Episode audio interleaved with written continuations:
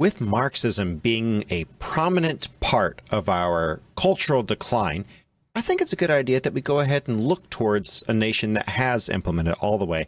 And let's today look at China and how they have implemented Marxism through communism.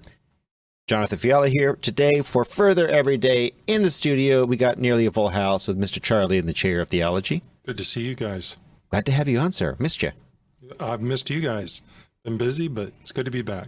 Glad to have you there. Clint, chair philosophy. How's it going? Going good, going good. Glad to have you there. Mr. Steve? Doing good. Doing good, man. Only one hat today. Only one hat. No One hat today. no tinfoil hats Not this today. time. Not not this time. In the But chair of now, I can't say that I'm not going you know, Yeah, things well. just kind of come out, you know.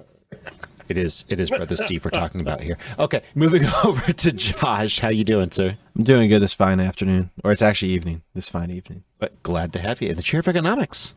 Of course, love the economics. and you two will be sharing that chair of politics. I'll probably dance around a little bit in there too. We'll have some fun.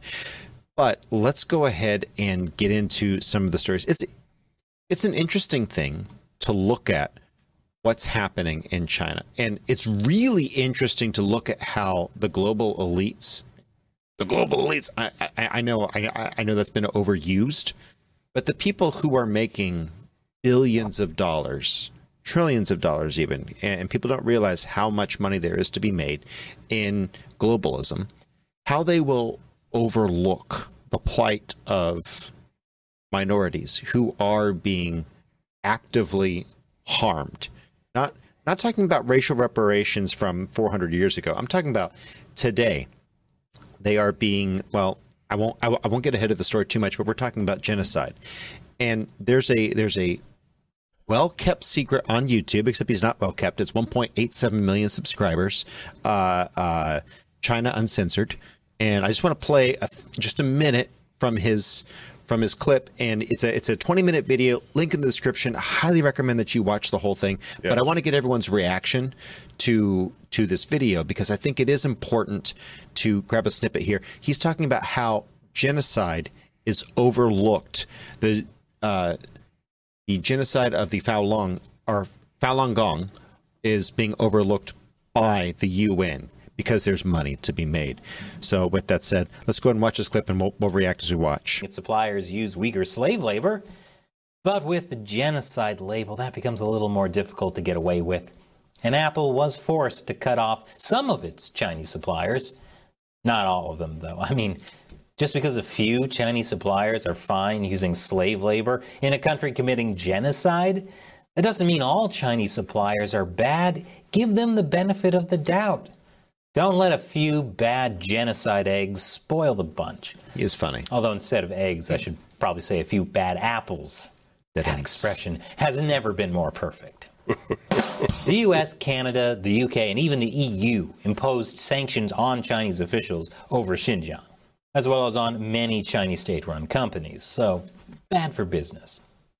But as much resistance as there's been toward labeling the persecution of Uyghurs a genocide, at least it's still something the media are talking about. But there's one genocide happening to this day that the Chinese Communist Party is all but getting away with, and practically nobody is covering it. I'll tell you more after the break. So, let's go ahead and go to there's a different video that we're going to go ahead and pull up. And they actually get into it in, in depth and they actually have some info from it. And I, I think it's interesting to see what, what happened in the nine in the 1990s, late 1990s. The uh, uh, Falun Gong were almost a protected class of sorts in China for many, many, many years. And we'll talk about what happened shortly. But for now, let's hear about what's happening today since 2005. Admitted to harvesting organs from death row inmates, a practice it vowed to stop in 2015. Since then, China claims all transplant organs come from a large network of voluntary donors, but that claim has been refuted. On June 17th, the China Tribunal released another report where it confirmed that the CCP continues to harvest organs from prisoners of conscience, mainly from Falun Gong practitioners and Muslim Uyghurs, some of whom were reportedly still alive at the time of extraction. Data from the Chinese Ministry of Health show liver and kidney transplants began to rise in 1999, the same year the Falun Gong persecution started. In 2006, a human rights group conducted an investigation where they called several hospitals in China, posing as patients in need of urgent organ transplants. The recordings are chilling. 哎，是中医科大学宋主任吗？ Hi, this is Ting Chang. 啊，您说吧。 哎 from the，hospital. 我 Yes, 然后 speak, 他那个 please. 医生 His 跟他 doctor 讲，就 told 是 him 说 that the 这个肾源挺好 source of 的， the 就是 kidney is 说 very 那个 good. 呃 Suppliers，他练 practice 功 Qigong 呃，人家练什么功？呃，练法轮功， What is 练法轮功 Qigong 就是练 Falun 法轮 Gong? 功，身 Because 体都比 people 较 who 好嘛， practice 练功就 Falun 行 Gong 啊 have。good health. 你要给他这么一个我没有这种情况 Of course, we have a 我没 similar 有这种 situation 所谓的 here. We also have these so-called suppliers of bodies that are breathing or still have a heartbeat. We also have them. Of course, um, we might have some of this type. So far this year, we probably had more than 10 kidneys of this kind. Human rights lawyers, Teresa brought the persecution of Falun Gong practitioners to the UN's attention. The reaction is disappointing but unsurprising. They just listen. They didn't have any action. And then they say these things, such things are too big, too large. They didn't deny our evidence and didn't deny the allegation. They just didn't take any action. So, what does China have to say about all this? Have there been any changes? No, there's not a change at all. The persecution policy still continues in military or where nationwide. They still arrest foreign practitioner from time to time, especially uh, on a sensitive day. For example, they have a big international events in, in China. If a Falun Gong practitioner go to protest or going out to clarify the truth to the foreigners or to international guests. So during some called big days, they are especially massively arrest Falun Gong practitioners. So all of this started. Let's talk about when this started. All of this started in the 90s when Fal- Falun Gong is a is a mixture of Taoism and Buddhism, and it, it's very at home in China. It's a very very uh, germane religion. But what's interesting is where this started was when they said, "Wait a minute, our book is exclusive." They have their own religious text, and the Chinese government came out and said, "Well, it's it's actually pseudoscience. Therefore, we are going to silence it." What does this sound like to those of you in the room? Religious persecution. I mean, by definition, right? Yeah, that's and and that is full on a hallmark trait of Marxism. Yeah, And suppression of speech, absolutely. where you're not allowed to talk about like like they were lady was talking about on international days. when They have lots of people, lots of foreigners coming into their country. Big time for them to arrest Falun Gong followers, put them in prison. It's, they it's don't want them out there. exposure. not just the like Charlie mentioned, uh, you know, freedom of religion problem, but suppression of free speech. Correct. Correct. And what what you see here is secular humanism at its finest. You cannot have secular humanism without stamping out the rights of those who say they hold to a truth. And it's not just Christianity, and, but I, I, I do think that Christianity and Judaism both have had a much more interesting ride on that train Yeah. Yep, I would agree. but but now we're seeing Uyghur Muslims and the Falun Gong being persecuted. And when we say persecuted, we mean their hearts are beating while their organs are being harvested. They are alive. They're being harvested alive. One of the things that I wanted to bring out on the genocide front, or, or not the genocide front, uh, but but this issue, there's a difference between organ harvesting and organ donation. One is willful, a, willful giving, and organ harvesting is a is a forceful taking. Robbery. So yeah, and and so for for people out there that really don't understand this issue very well, That's the that's a major differentiator. In America, we believe and by the way, I'm not I want to be very clear here. I'm not saying that there isn't some illegal harvesting going on in America. Oh, absolutely, But- but there is. Um, I'm not saying that at all. But you're seeing it I'm going to say it's open in China and that's that it's not willful. It's not a it's a forceful taking and you brought up an excellent point while the heart's still beating. 95% 95% of the 1 billion over 1 billion dollar industry of organ transplant in China transplants in China 95% is estimated were unwillingly in other words they were murdered for their Yes. organs It- th- there's no beating around the bush about it they were murdered for their organs and the reason why the reason why is because we have devalued the human I I'll take that a step further. I believe that's ab- absolutely accurate. I believe it is an unbelievable money making scheme. yes I, I mean, the money behind this is huge. I, I agree, and and you you- were on the podcast. I don't know if you had a chance to to re- review this one when we talked about this, but the the hypothetical of uterine transplants to transgender oh, me- men to male to female is now becoming a real thing. And by the way, just give them some time. They're going to try to do it with male organs to female. So you, you have the situation where you've got two troubled 15 year olds, a boy and a girl, and you it's not hard to imagine a doctor running from one room to say, "Oh, you're really a boy," to the girl, "Let me have your uterus so I can go and put it in this boy." And by the way, I'm going to go grab his Yeah. penis. Sorry, guys, and I'm going to try to transplant it on you. Like th- that is not far. That is not far from a reality. That is absolutely within 10 years we could see that happening.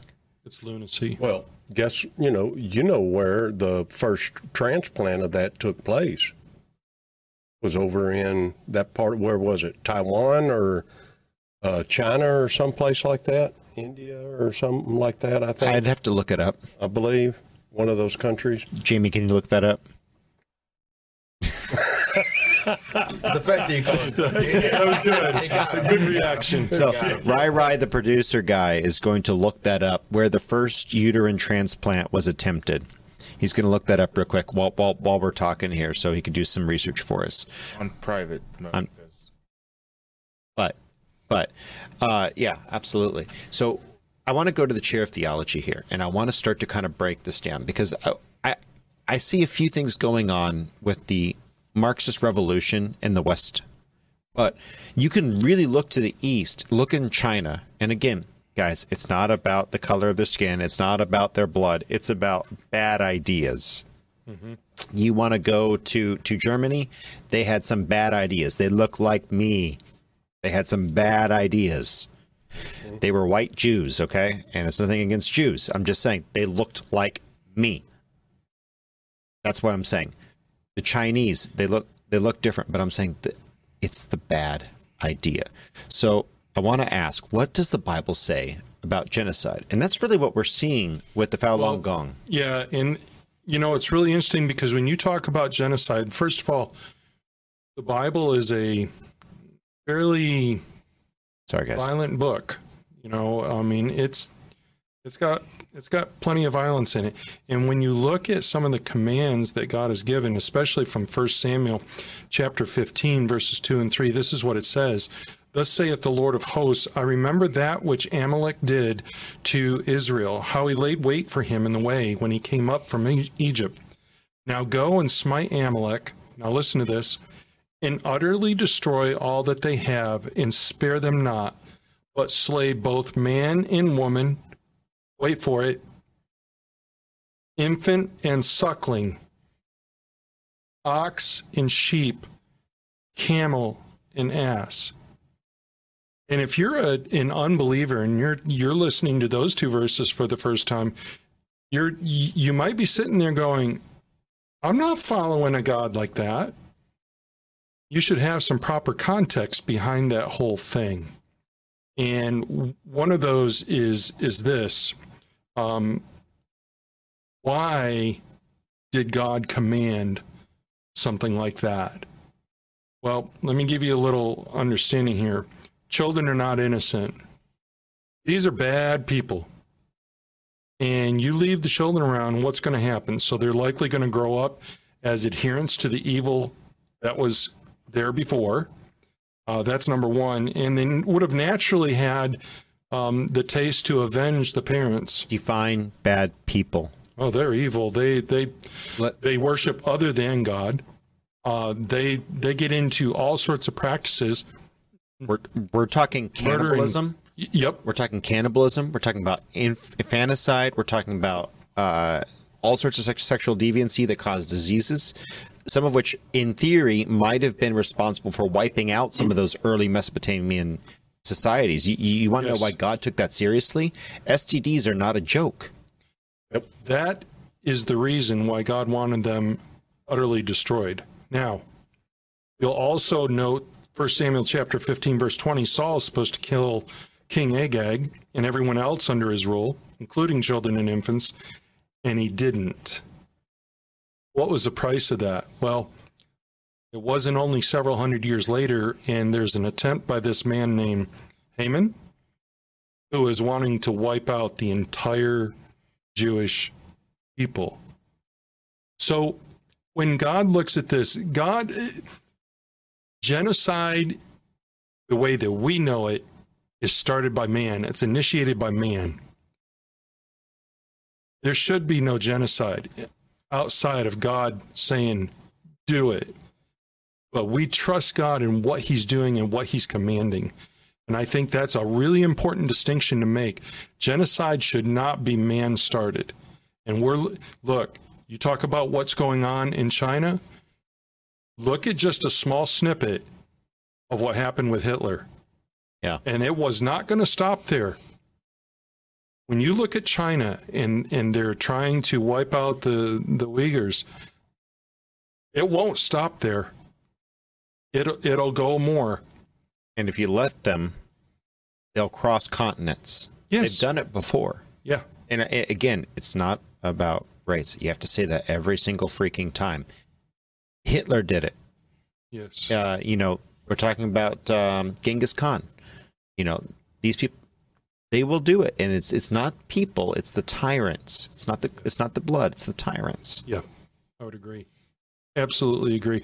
This is a really it's a tough topic, but when you look at it from a biblical perspective, when you study your Bible, when God initiates it, it's it's not genocide. There's a reason behind this to to take care of the future. So, and primarily, what you see in the Bible is God is all about redeeming lines. Amen. He's all about redeeming lines. The only time, and people will say genocide, this and that, God's genocidal. No, no. He does protect nations from falling in the future from bad lines, from people who are committing. They're, we're talking cannibalism, sexual immorality, and uh, uh, infanticide. And what you see there is not sustainable for for a world. So let's let's pull that one off the table. When people are doing that, so God's not for genocide, ever. He's for judgment and for stopping these people, just so that people understand what what, what Mr. Charlie was saying. God's never for genocide. He did say, wipe these people out. It happens to be that they're a race, every single person in that nation is beholden to cannibalism, sexual morality, and infanticide. Like you can't let that. You got to stamp it. It's And not you- about the blood. Again, it, with God, it was never about the blood. Amen. It was about the ideas and the culture. There's a huge principle at play. What is God about all the way from Genesis through be fruitful and multiply, be fruitful and multiply, be fruitful and multiply? He's about life. When you talk about the, the genocide, when you talk about the infanticide, when you talk about the cannibalism, what is that? It's the opposite. It's the total 180 of what God wants. So you're really in a situation where you can clearly see why God would instruct something like that because it's just totally against his nature. And so, again, God was never And, and, and that's something that people really miss when they read the Old Testament. God was never for genocide. So we've got that down. We also see something else, excuse me, we see something else interesting in uh, China. Sneeze is gone. I was going to say sneeze is gone. the sneeze. I was is about to. I was about to. I was about to mute myself out. The sneeze is gone. Sorry. We see something else in China right now with abortion, and again, to to note, to kind of hint at at what we just talked about. What does the Bible say about abortion? Boy, here we go again. It's about life. You know, choose life. You know, from a biblical perspective, here's a couple of verses that I think would be really helpful for people to think about. Jeremiah 1 5, before I formed thee in the belly, I knew thee. Before thou camest forth out of the womb, I sanctified thee, and I ordained thee a prophet unto the nations.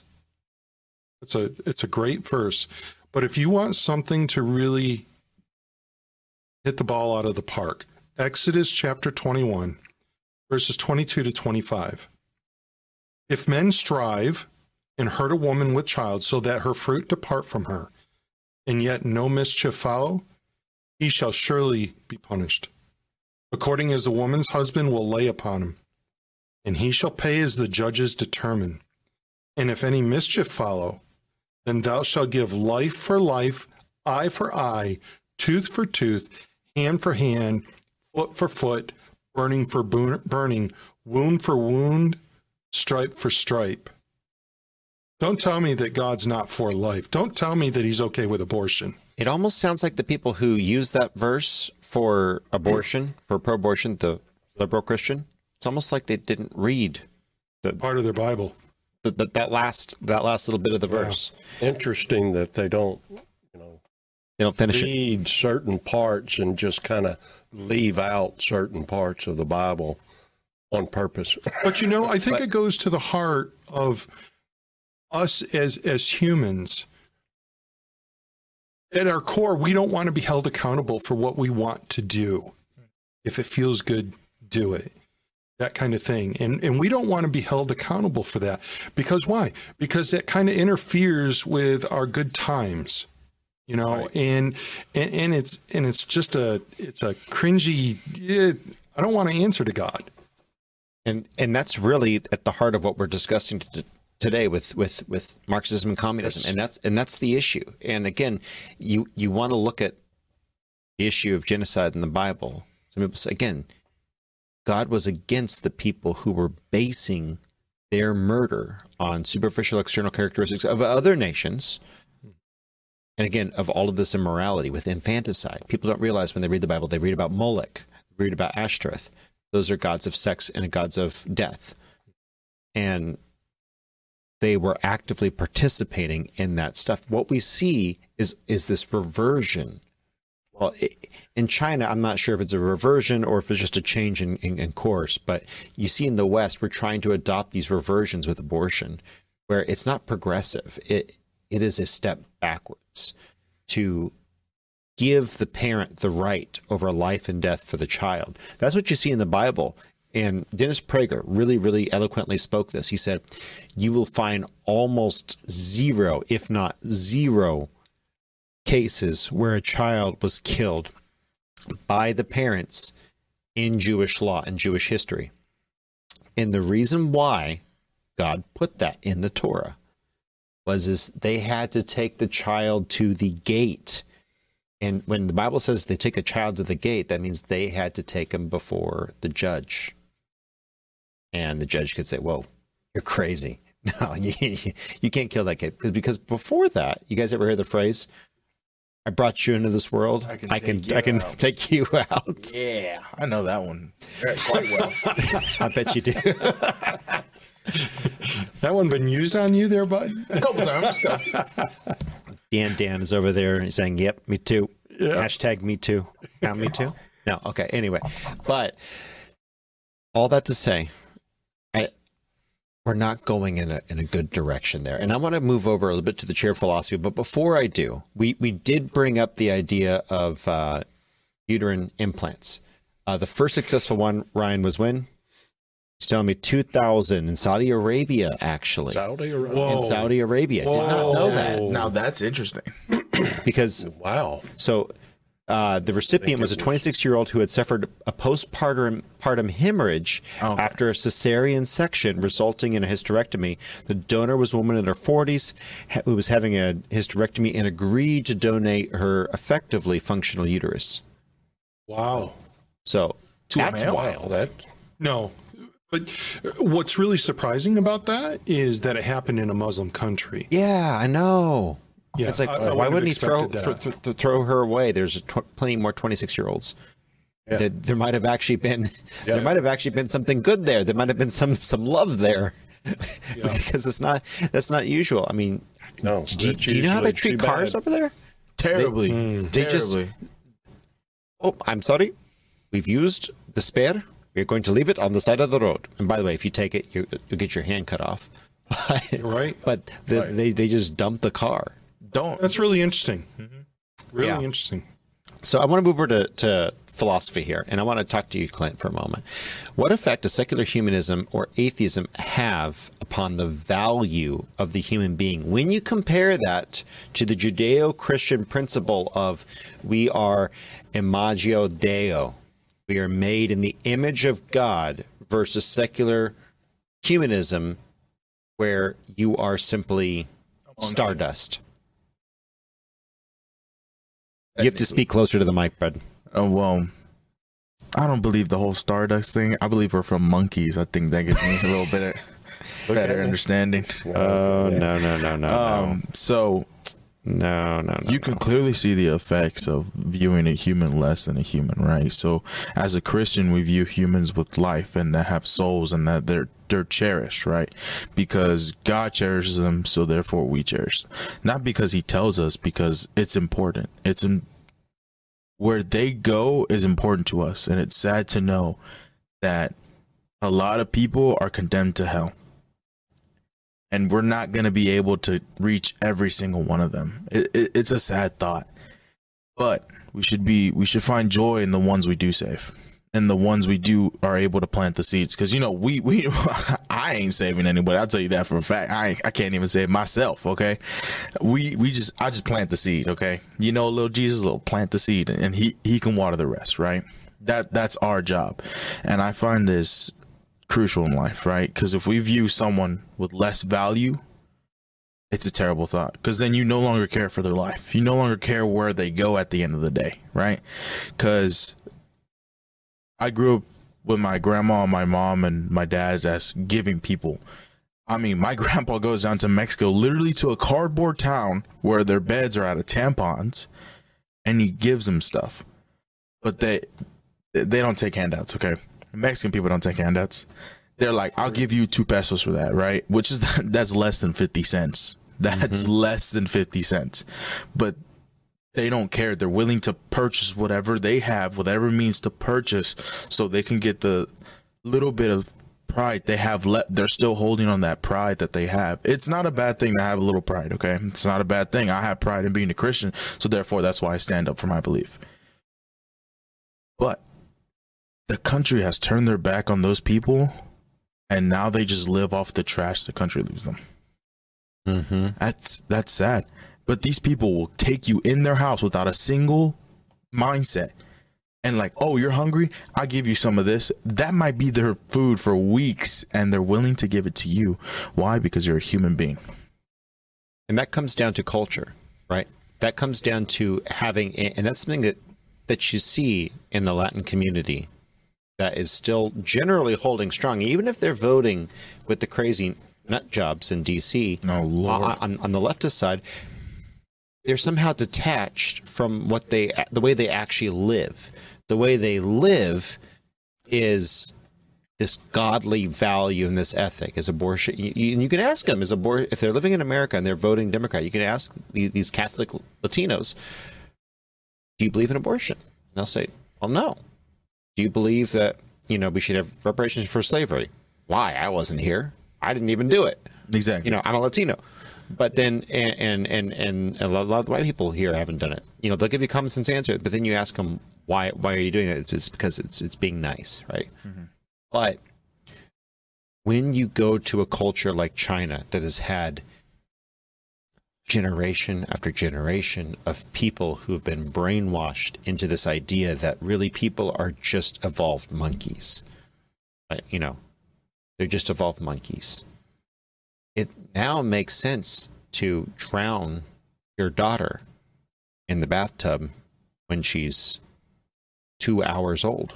because who cares they're they're no longer they no longer have life in them there's no longer i can put a value on charlie's life with a dollar sign that's basically what it comes down to i can put your life into a dollar sign and that's it if i can make money off of you and make my life better why not take it That that right there is goes to the epitome of how China views their people.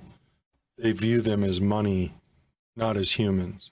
And let me let me also say this. I mean, we're we're speaking on the issue of China, but America is is heading down that mm-hmm. path very quickly. Well, that's exactly where we're going with this. it's a slippery slope Yeah. That's exactly right. So once you've seen secular humanism seep in to our philosophy where we've abandoned God, instead we've put ourselves on the throne. And you don't have to put you don't have to raise yourself up to put yourself on the throne. You can just take away the standard bearer, get rid of God, and then all of a sudden the standards are very low. Mm-hmm.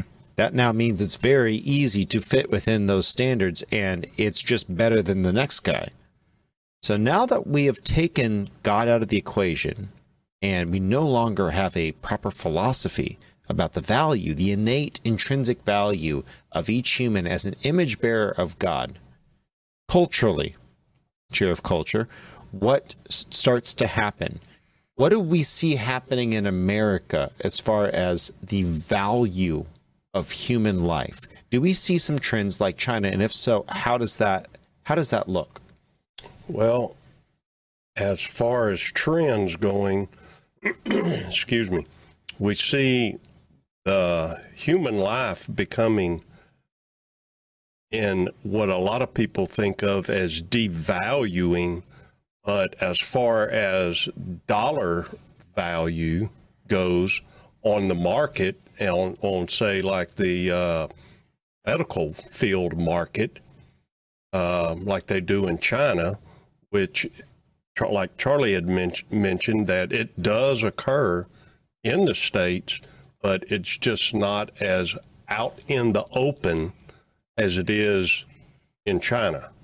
I mean, in China, okay, uh, one of the um, little pieces that we have, which you probably have in the Description. in the description, there's a section in there where they talk about having uh, where typically you wait for an organ for a year, two, three, four years. Yep. You go over there, whether you come from another country or in that country, and it's like three months or less. It's And it's you still get, and beating. you got an organ, man, boom, just like that. I guess I, I've looked up some t- statistics on that. Um, 60 to 90,000 transplants every year. That was in two, i- i- around 2016. That's roughly 200 per day. That's a lot of transplanting. Yeah, and think about how many people had to die for that. Yeah. when you consider Okay. the fact that as much as 90% or even as high as 95% of those were unwilling donors in China. Yes. Yes. It's it's a it's a whole nother ball game.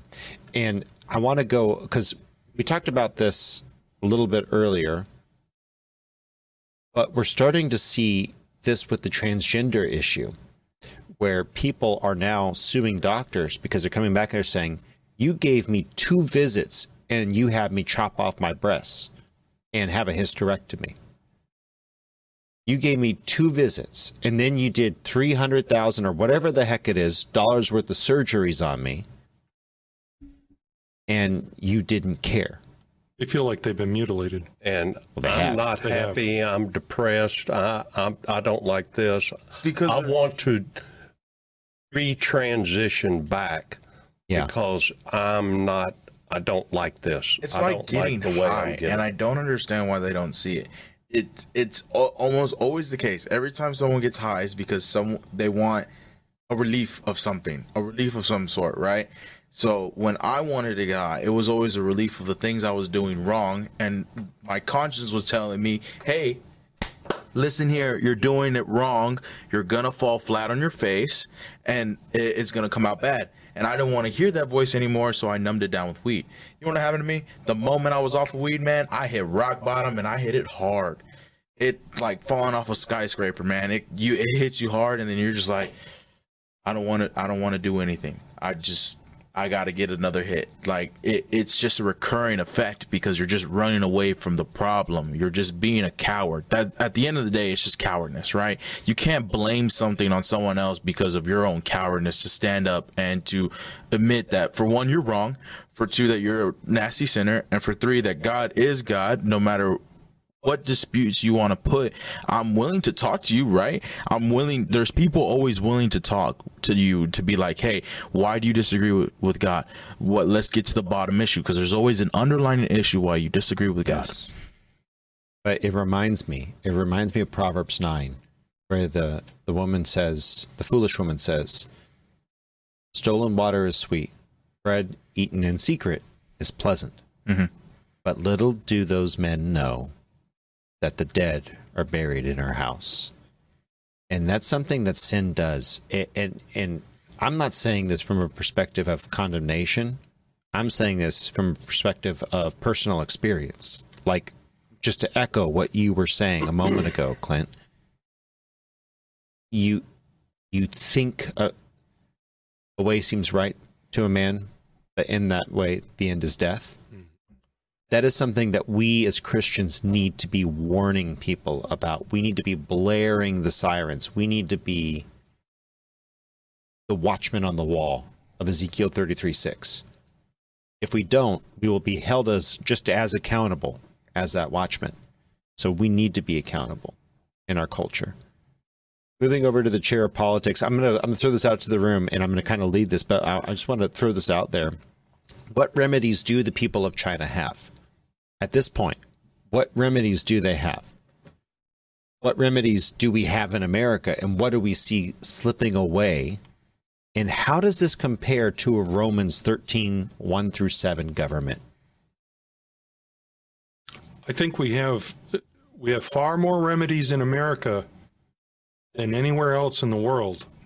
Agreed. I'll, I'll say that. Agreed. Um, and if we're not careful, we will be like those other countries, and there will be no remedies. When uh, it's funny you're asking that question because I was actually thinking about that earlier today. What could the, the people of China really do? And and I'm not sure. I think Tiananmen Square was one of the closest things to see to a culture standing up to its government like that and nearly it it, it put China in a really bad light, a, a, a really bad light, and I think Tiananmen Square kind of still lives on, especially in the government of China. Well, they're they're scared to death of it. Yes. Whenever someone mentions it, and by the way, link in the description below to both of those YouTube channels. I don't remember the one of them off the top of my name, but both of them are there. Great, China Uncensored. Uh, he was he was linking to uh, was it Uncle um, what's the Chinese cook Uncle uh, uncle roger Uncle Roger. Uncle Roger got on hot water with the Chicom government because he had another person on his show who happened to have made Tiananmen Square references in another video. Not even relinked, not even not even on Uncle Roger's video. And Uncle Roger had to pull that and he had to do the licking of the boot to to regain favor with with the Chinese Communist that Party. That shows you how much the Chinese government fears that kind of thing. Exactly. Exactly. And so that's one side of it. And then the other side that I really want to get y'all's take on, and this is something that people bring up. A lot of folks like John MacArthur, God bless him, at least he used to say that the Americans should never have revolted against the British. I'm going to leave that argument off to the side for this conversation. I believe what happened was just and right. I'm going to leave that conversation to the side. In Romans 13, 1 through 7, I want to talk about what should the Chinese Christian do under this versus what should the American Christian do in regards to the same types of policies. I want to get I want to get y'all's take on that. And what I mean by that is Romans 13, 1 through 7, for a ruler is not a tyrant for those over whom he rules, but he is not given the sword in vain. He bears it in God's name, is the rough paraphrase of those seven verses. So, what we'll start when off with the Chinese. tyrant, they don't deserve what they have being a tyrant, and it's up for the people to do something about it. Now, in China, there's probably a problem with that and rising up. One of them is is people are so afraid of becoming prisoners of conscience because what happens to prisoners of conscience? You go into prison, chances are you're going to get the death sentence. And if you get the death sentence, just because you're a prisoner of conscience, because you're a problem with the state, okay, you're a threat mm-hmm. to the state, that makes you someone that needs the death sentence in in in their mind. or So- or you're a prime candidate for your organs to be harvested. Exactly. And if you get the death sentence, you are someone that they're going to take your organs from. And chances are, you know, you're going to be killed within no time because they need your organs. Yep. And so this is this is what I this is actually my take, and I'm going to have a kind of a weird take here, and some people in this room might disagree with me.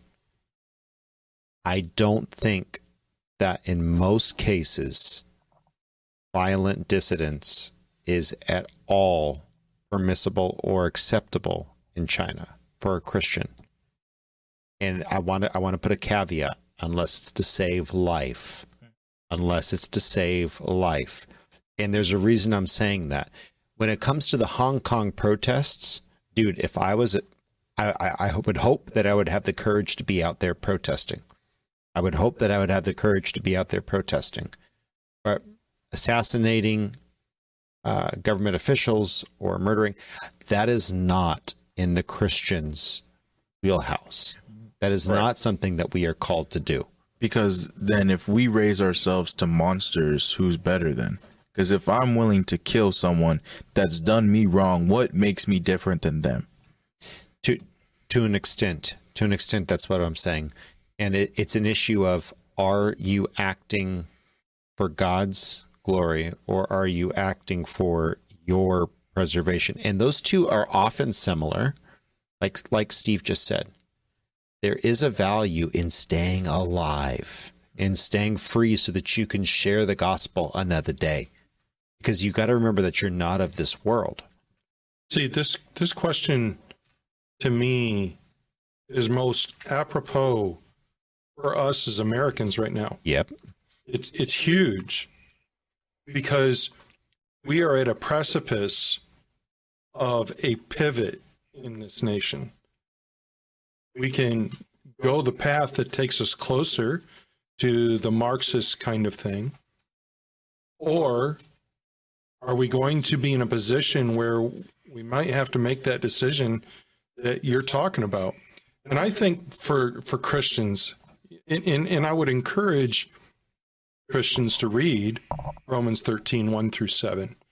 And you can see the difficulty of a Christian answering the question that you've put forth. I could actually go ahead and and I'm not I'm not going to lean one way or the other on on this particular podcast because I've never I've never come up with a comfortable answer.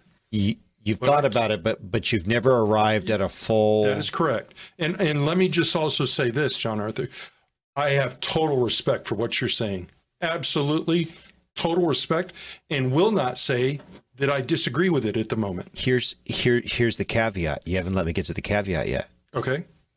I think in America we're blessed with a very different government. And Absolutely. the reason why I say that this changes for Americans is that it, it is literally within our Constitution. It is within the Declaration of Independence. People say the Declaration of Independence does not have anything to do with the Constitution. That is wrong. The Completely Constitution literally references the Articles of Confederation. Didn't know that, did you? It references the Declaration of Independence and one other document. With that said, you've got four documents there, and the ones of note are Declaration and Constitution. In our governmental structure, it is our duty, our right to do whatever it takes as Americans. I- gonna, I'm gonna create an interesting line here. This is what I think, and I'd like to, I'd like to get y'all's opinion. As Americans, it is our duty and right, by whatever means necessary, to maintain the state of the union as a free union. As Christians, there are some limitations on that. However, if we allow this nation and the freedom that it holds to go, I do believe that we will usher in the new times, not by our strength or power, but rather by our apathy, by Yes. our lack of capacity, by our pure, sluggish sloth. Totally agree with that. Totally agree with that. And so it should be, it's on us as Americans to try to push for liberty in Christ, not liberty for liberty's sake, because we saw what that did in France. Okay? Liberty under Christ was the interesting distinction of the American experiment. It's what made America work because we saw what happened in France. Mm-hmm. And you had Edmund Burke and John Locke. And I know I've said this before, I'm sorry, guys, but you have Edmund Burke, who's more focused on soil, blood, and and flag. And that was the left wing European Enlightenment. Edmund Burke had a lot of really good things to say, by the way. He was no dummy. But Uh, John Locke based it on not the value of man's intellect, but the value of God's image under God. Big difference. Yeah. And I, I would. al- I was just thinking, just before you jump in there, Steve, the one thing that I was thinking about regarding, you know, what kind of decision are you going to make? We live in a nation where abortion was overruled by the Supreme Court, um, which I believe was the right thing to do, and it left it to the states. And the thing is, is that a lot of people really almost came off the, the tracks with that not realizing, or maybe they did, they just wanted as a quote unquote constitutional right to have an abortion. It, it you still have the ability to fight within your own state Yeah. to make that the case. And Yeah. your question poses a lot of hmm, It moments. takes it takes thought. it really does. It takes some thought. And so I, I, want to ask Mr. Steve, what what were you up to there? Oh, I was just going to say what you were talking about, John Arthur, was that you know the the the thought of liberty for flag and soil is completely contradictory to what our reason on why our country was founded and what it was founded upon, and we used our Christian faith for founding our country for our freedom and to continue to have our freedom and liberty Yeah. in this country. The Plymouth And- Colony did. Correct. And order for it to be maintained, it will be up to the Christians to continue to maintain that, being that it was founded by Christians and got it started that way because you can see where the onslaught is coming from secular humanism. Indeed. Indeed. So I want to go over to the chair of economics. Josh, you've been really quiet tonight. Mm-hmm. Man, I know. That's not normal. What are you thinking? Not much. I'm just just just waiting to get to here. Just soaking in. Just soaking it in. Just soaking in. Okay. So what is thank you for soaking it all in. Let's talk about it here. when we've devalued the human being, we've kind of already talked about this a little bit, but I really want to hear your thoughts on this. When we've devalued the human being, what happens to the work ethic and what do we see in China happening with the lack of innovation, the lack of creativity? You have you go to China, you see they're very good at deconstructing things. But there's no one on earth with the sane mind who would say that China is the capital of innovation. They would say that it would either be a European nation or the U.S. One or the other. I think it's USA. You, what what happens to the human mind and the human spirit, and what kind of government regulations do we see develop for that? So before I get into all the other parts of that question, I want to approach the very first question that was posed, or the very first statement that was posed. After we have devalued the human being. So, what does happen after we devalue the human being? I think what you'll see and what we've seen historically is that people become people groups become very monolithic. And that's the way that they're talked about and that's the way that they are e- approached. Case in point we've already mentioned it. 1940s germany. Case in point uh, 1700s 1800s america. Case in point you go down the list it's you see this that whenever you devalue the human being it typically gets away from it about being the individual and becomes something of a monolithic groups of people. And what happens in that system? Well, the unfortunate truth is whoever holds the power in that structure or whoever gains the power in that structure will start beating down the other the other groups in the structure. Correct. Um, and I I thought this was just such a funny question because I, I was watching a video today and it had nothing to do with this, but it was it was uh, it was a video posted by Jubilee. It's one of those videos where they it was like six black people versus one white person. Who's the who's the white? But it's like it said who is the uh, who is the white person? They're trying to figure out who's the white person. Oh, yeah. And uh, one of the people who had participated in the video had posted a comment under the YouTube section, and I thought it was weird because he kept saying black people uh, in this monolithic sense, but then he says in one of his statements, black people are not monolithic. And I said, well, that's a contradictory statement that you've just made because you've just grouped all black people to be A group. to be a group, And then you said they weren't monolithic. and then you said they weren't monolithic. Uh, I so this has been on my mind. This idea of this these monolithic groups and people acting in entities uh, in that capacity. Getting to China, the ruling class in China, there is a great wealth disparity in China. Yeah. you go to other countries. I mean, in I mean, Korea is a lot better, obviously, but Yes. there's still a pretty great wealth disparity in in Korea, even, Uh, but less so. Uh, you go to, I mean, yeah, you can go anywhere really, and look at it, but especially in China. I just want to keep it honed in on China, is that you see that disparity, and then what happens when the leading monolithic group says to the other group, if you disagree with us, we're going to take your organs. Mm-hmm. And if you disagree with us, we're going to put you in jail. And if you disagree with us, we are going to financially come against you and take everything you have. Well, you you're out of, you're you're in for a world of hurt.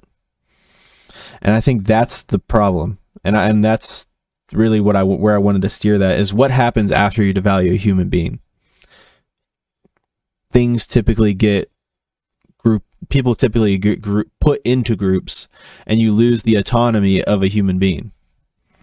Did you ever have that happen in school where you were unceremoniously, without any room for appeal, lumped into a group for better or for worse? Mhm. Did you ever have that happen? Oh happen? man, think about being in sports, huh? Dude, that's Dude, the worst. is one of the worst, isn't it? So Yeah, it's it's, it's a good point, Josh. And so Bully. and so then I but so then I wanted to Or dumb. Oh my goodness.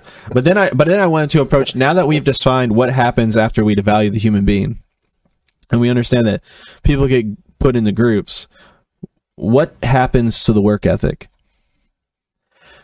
Well, you're told not to strive for anything. There's no point in striving for anything because you're only as good as your group is. And that's the key right there. That's the key. And so 80 20. so you don't want to strive to be where in fact we see this in america this is not this is a very popular sentiment in america that's up that's that's risen up in business is that they tell you to go when you go to your nine to five job it's just a nine to five job don't put any extra work into it because they don't care about you Act and your wage. Act Act, your- your wage. They say. act your wage and so they're trying to they're trying to put you in a box and i mean there it, there's no incentive let me put it this way. There is no incentive if you if you have no value to work harder. Because what are you working harder for? If I could tie in very quickly with that, because those are excellent points that Josh has just made. When you talk about Marxism, and you talk about the taking of property, when you talk about the taking of of uh, Get closer to the mic, please. oh, sorry, when you talk about the taking of rights and, and things like that, what Josh just said is exactly right. The very first thing that gets done is, as an individual, you ask, why should I bother? Mm-hmm. It's not going to make a difference. I have to tell you, I have tremendous respect for the Chinese people um, because the thing is, I have to wonder if they think about that almost every day. What does it matter? And that that would be a very depressing line of thought. and it's very it's extremely depressing. And that's why i i get perplexed. Mind you i i see what certain people in america are trying to say with introducing some of these socialist ideas. But by and large when you see how socialism gets played out over time uh or i don't even want to say social i'm going to take it to what's happening in china with communism. That's what happens that's the type of government regulation that happens they don't see you as individuals they see you as a group of people and what ends up happening is you get a social credit score mm-hmm. and that's what's happening in china people are valued not based upon who they are as individuals but how how they perform in the collective group Well, because and you're because you're human capital. Yes. and that's and that's what it really boils down to is being human capital. And and that's what uh, a lot of groups are trying to do now here in the states, uh, especially like all the squeaky wheel people. They're out there trying to place you in a certain group, whether you're you're uh, Well, you're just a cis man, so I whether don't have you're to listen to you. trans person, whether you're a cis person, you're non, whether you're bi, whether you're this, whether you're that. No. Oh can i can, I- can I, Uh, Can I can I give you a good one? What governmental regulations do we see develop as a result? And mind you, this this question wasn't posed directly in it's posed in relation to China, but we're really just trying to answer this question for the listeners in general, right? In America, what you see is student loan forgiveness. because you are you collectively because you collectively as a group of people who have decided to go to college, you need these regulations and we're going to take the money from the everyday pa- taxpayer and from you by the way. You which is not a free you're not getting a free Free lunch. you're not getting a free lunch. They're, they're paying for it somehow. But that's the thing though. Today. you see this you see measures like this when there's no money there's we don't have the money but we got to help this group out. Or you see ideas it was mentioned earlier uh, the idea of reparations. Because it's no longer about the individual because these individuals who are who like mind you i imagine there's probably certain people who have who were lived in america at a time in which they were facing severe racial discrimination and i'm talking about to the point to where it was ingrained into the law. But if we're going back to chattel slavery there's not a single individual that exists in america today that was alive during chattel slavery. So why is so why is there 20 year olds and 19 year olds who are talking about reparations that makes no sense to me but it does make sense to them, and it makes sense if you think about people as being a group and saying, "Oh, I am black, and I am a part of this monolithic group, so therefore I need to benefit from this group." It's it's weird. You get some very weird policies, and and I think the the dangers in this because you, you some people might say, well, what's the harm in all those things? What's the harm in forgiving the student loans? And what's the harm in in doing reparations? Here's the harm. None of them are pragmatic. Well, No- it- what, what, what's funny? I don't remember who it is. It, it might be Robin DiAngelo. I forget which one of the woke nut nut jobs it was who's been pushing this whole rep- reparations bit. Just came out that one of them was descendant from the Mayflower and had parents who owned slaves. So I, I would just But- I'm going to jump into politics here and answer a part of what Josh was talking about. The reason why they're doing this votes. Yeah. It hmm. all comes down to, for political purposes. Yep. Period. That's all it's about. If I can give reparations to how many millions of people across the United States, I can buy people's I votes with their own money. their votes with all of their own money, plus all of these college students, I can buy their votes, especially the ones that have useless degrees. Mm-hmm. like mm-hmm. art. But uh, but eh, but I really want I want to expound on that point of like it's not pragmatic. Listen, when when things when you start to think about people as groups and you approach that from an economics perspective, or from that's not an economics perspective, you approach it economically and you look at it from the economic lens.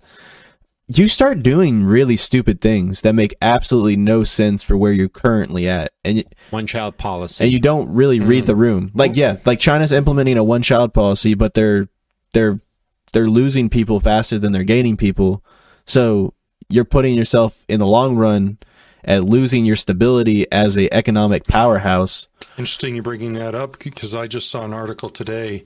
Uh, President Xi, he's got some major issues to deal with, and guess guess what? One is near the top of his list: yep. overpopulation. So I don't have the source in front of me here, and you know, pull one up for me, and we'll put it in the description here. Right, right, producer guy. They are now giving type this in thirty days of couple leave to have babies in China. They're now giving couples thirty days of couples leave to have babies. They're paying people to have children ultimately. And they have to pay them to do this because they've built decades of culture in a one child policy. And people are like, no, no, no, no, no. I came from a one child home. How would you like to be a Christian in China, having to make that decision? Mm-hmm. Fruitful. Why how? You know, that, Well, but but with the with the understanding, your child is very likely going to face persecution. you know, and that that getting together, giving these couples off to have children is kind of an, an ex- complete opposite of what the WEF wants, which is to reduce world population. Yes, yes. Completely opposite, complete 180, where they're wanting to reduce the world population by what is it, 300 billion mm-hmm. At least. something? It- really, where they want to bring it down is to 300 million. They want to bring down the world population to 300 million, 500 million. That's that's roundabouts where they want to reduce it to. And yeah, Da- Dan Dan's over there like, why? That's sick. Well, it's because they want power. power. Exactly, Less people, more control. exactly. Exactly. It's all about power. and Very money. post millennial of them. No I'm joking. So, I want to go around the room real quick, just your short wrapping up thoughts because we are over time. I do want to get everyone's wrapping up thoughts for the day. Mr. Charlie, cultural critique of the CCP from the chair of theology. Where does that leave us? What should the Christian have to say about that? From and, and I want to go from this from an American standpoint because the majority of our listeners are American. What do we see happening in China? And theologically, what should our response be to that? There is a reason why there is a constant hammering of uh, human rights on the Chinese government. That's number one. And take a look at why. Just do a little bit of study and you'll you'll see it. But number two, there's probably not a government in existence today that is more openly anti-Christian with power than the Chinese government. You could make a case for a few of them in the Middle East, duly noted. But when you talk about a country that that exudes the economic power and the political power, China's probably at the top. Yep. Pretty close, if not there. Yep. So, moving over to the chair philosophy, Clint, final thoughts for the day from the chair philosophy when we start to see the theology break down and we have that that different value of the human made in the image of God. Final thoughts for the day. When we remove God from our lives, we replace it with another one. No matter how much you try, there's always going to be a God reigning over you. It's either going to be the living God or any God you put in replacement of it. So the moment you take human life out, you put it in as another God, and it's usually a dollar sign. Wow. Absolutely correct and apropos for the subject. Culture. Mr. Steve? Yes. Um, you ever go visiting in China? Make sure you toe the line with the laws, especially as a Christian. Your chances of being thrown into prison as a prisoner of conscience will probably be highly rated. You Uh, mean you mean I can't bring my my weed and have lesbian I- I- sex? I was just I, just mean, oh, sorry, sorry. Why would you? Y'all, y'all some terrible people But you for know thinking what? all these things. Brittney Griner's experience would have been a vacation compared to what would happen in China. I agree. Oh, I completely agree. Totally agree. Uh, she would probably have been given a death sentence, and somebody probably would have gotten And her she would have been tortured day in, day out. yes, Absolutely. and and not in a pleasant way either. Correct. I see what you did there. And we're going to move on over to Josh. Josh, final thoughts for the day from the chair of economics, sir. Money. Yeah, exactly. Gotta give me some. Do you know what that song is? That's Pink Floyd. Money. Yes. Floyd. Oh my gosh. That whole song, by the by the way, funny enough, that song is There's some about good a guitar in that. uh, very good too. song. But that song is also about corporate greed. Oh, yes. And so that's all bleeding into governmental greed. Uh, what that's what we see with China. Uh, them abusing. Because the thing we have to acknowledge about China is the fact that they are a humongous economic powerhouse in the in the current uh, state of affairs in the world. On the backs of their own people. On the yeah, on the backs of their own people, Right. and they sit in a very comfortable position, quite frankly, economically. But unfortunately, it's with the worst possible Outcome. out uh, worst, worst possible means to achieve that Amen. outcome. And man, if we're gonna, if I just feel so bad for the people in China. Yeah, yeah, it's it's hard to fathom. And if you want to join a cause, I'm sorry, uh, the baby seals. I mean, I'm I'm sure they're being clubbed mercilessly, but uh, I'm more worried about the Uyghurs and the um, the other minorities, The people that have souls. people who have souls. I'm more worried about them than I am about the baby seals or the tortoises or the dogs that Spotted don't owl. get properly exactly. Just insert your your random issue there or about reparations. I'm sorry guys. There are people who are enslaved today and do not give me this bull crap about racist white people owning slaves. If you have ever bought, bought a watch, bought a shirt from Walmart, Target, Nike, Apple, Kmart. Microsoft. If you- If you've ever patronized one of those, you have benefited from slave labor. We all do. And it is an ugly, ugly evil. And instead of messing around with it here in with all these other dumb, frivolous things in the United States, we should be focused on the real issues of this world. And they all ultimately will lead to a need for Christ. And that should be our first and foremost mission. Second, beyond the soul are the people who are actually hurting. Actually hurting. I'm not talking about your hidden trauma from look, we all have our trauma. I'm talking about people who are actually being killed for their faith or for their organs, just the most grotesque, vile stuff that you can imagine. Maybe we should focus on those things instead of wasting our efforts on nonsense. Just my two cents. With that said, if you like this podcast, like, comment, share, subscribe, all that good stuff. We love you so much. Thank you for over 170,000 downloads of the audio. Thank you, thank you. We are honored. It's a privilege Fantastic. to speak to you Thank you every so week. much. It is something that we we do take seriously. And YouTube, we see what you're doing, and uh, thank you for letting us know that uh, we're annoying to you. Yeah, I We're- was going to say we're we're making happy. a difference. Anytime I see those we are. contexts pop up, I'm like, oh, know. boy. I know. See And don't they forget- do. I keep an eye on it, and they are constantly swiping, Always. just like they do They- with uh, China Uncensored. Like they don't even Mm-hmm. understand. Like they don't even grasp that whenever they say about you should consult, like with abortion on one of our contexts, that you should consult your medical professional. I'm like, you guys just don't get it. You guys They don't watch the videos. They just look like for you- keywords. Like we're we're saying that abortion should not happen. Period. It's bad. Come on, man. Exactly. so, with that said, Follow us on Twitter. thank you all that we are on the And Twitter. Rumble. We're, our our our resident twit is taking care of the Twitter, uh, and that is the twits squared, both Clint and myself. So you will see com- you know comments from us out there. So just Rumble. uh, just Rumble, Oh, Rumble. uh, We have over sixty subscribers on Rumble. We cannot forget about Rumbling Rumble. and tumbling. Thank you for being there. you guys are along. awesome. Rumble along. And uh, with that, we love you. Thank you. Bye bye.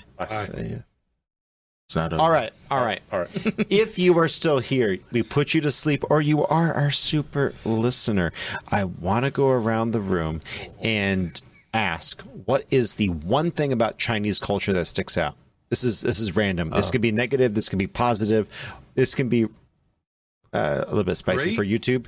What's the one thing that sticks out? Great question. Um, the Christian community there. And by the way, I believe in end times, you may see a movement come out of the most unlikely of places. And guess where it would be? North Korea. China. oh. China. Same diff. Clint. Uh, it's gonna Okay, have to next. be. It's gonna be. Ha- it's gonna have to be the school bar. It's a ramen bar where you go in and they lock you inside this building until you're done with your schoolwork, and you have to prove to the chef that you're done with the schoolwork, and then they get you out. Take two. Oh my Their gosh. education system. oh my gosh. Steve. they got nap I time. would probably say um, the way they run their um, prisons. That one of the things that has Yeah. always bothered me, and I've, I've watched a lot of stuff, read a lot of stuff on their, like you, like we've talked about, prisoners of conscience, and I was listening to this stuff on the Falun Gong, and it just Hurts the heart. it, it does. And you hear about so many people that go into prison and their families never see them again Mm-hmm. because they spoke out against something, and that's all it was. And they never find them, they never see them again, ever. They can't find them in prison, they just disappear. Well, they're in all likelihood they are an organ harvesting candidate. Exactly. Their entrails have been left on the side of a ditch somewhere. Something Exactly. like that. Josh. Uh, I think two things. Uh, first, I thought you, I thought you were gonna say what's your favorite Chinese food restaurant. I was like, no, that's too too soon. but uh, but two things that do stick out to me. Uh, first and foremost, they're extremely smart, extremely extremely smart, Discipline. Extremely disciplined.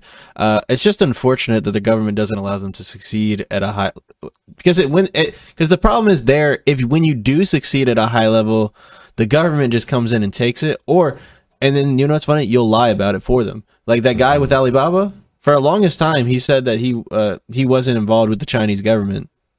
Lo and behold, comes out later. Oh, he has he has ties to the Chinese government. Yeah. And Alibaba like r- like rivals Amazon and how big it is. Like, it's, uh, that's incredible.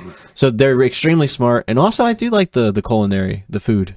The food is really exceptional. I like the Americanized food. I don't know if I would. Well, the guy over Panda there. Express, they came from China. They're immigrants from China. Yeah, I'll tell Yeah. you right now, Panda Express is not like China food. I'll tell you that It's right Americanized. But it, but the, it's not. It's not. But the but the people who No. the people who made Panda Express are from China. Good Chinese food, real Chinese food. now. It's is at grandma's house. good stuff, man. What I would say is, I was talking to someone earlier today. I think the Chinese, I, I trust them in two things killing people and making things that kill people. So if you ever are in the market for a good AK pattern rifle or an SKS, Oh, yeah. those are the most reliable guns you will ever own. I was talking about how much I love my MAK 90. It was a uh, A8 assault weapons band of the 90s AK, and it's and they ask you they ask you how would you run your AK? It's like full full Magpul, no wood, you know, lasers and lights, please. Full uh, for you, know, a- absolutely annoy the, The AK best, purists. You're right. The best ones that are made come out of China. Yep, China or Russia. You know, so Explosive helmets. ex- it's amazing that you can trust guns. them. You can trust them in two things: And killing people at- and making things that kill And people. And they're good at backwards engineering, you know, like alien vessels and stuff, you know. He's put on the hat. He's got two Okay. hats on. All right. Yeah. With that said, God, God help us. We love you all. Bye bye. Have a nice week. It's easy. Right there.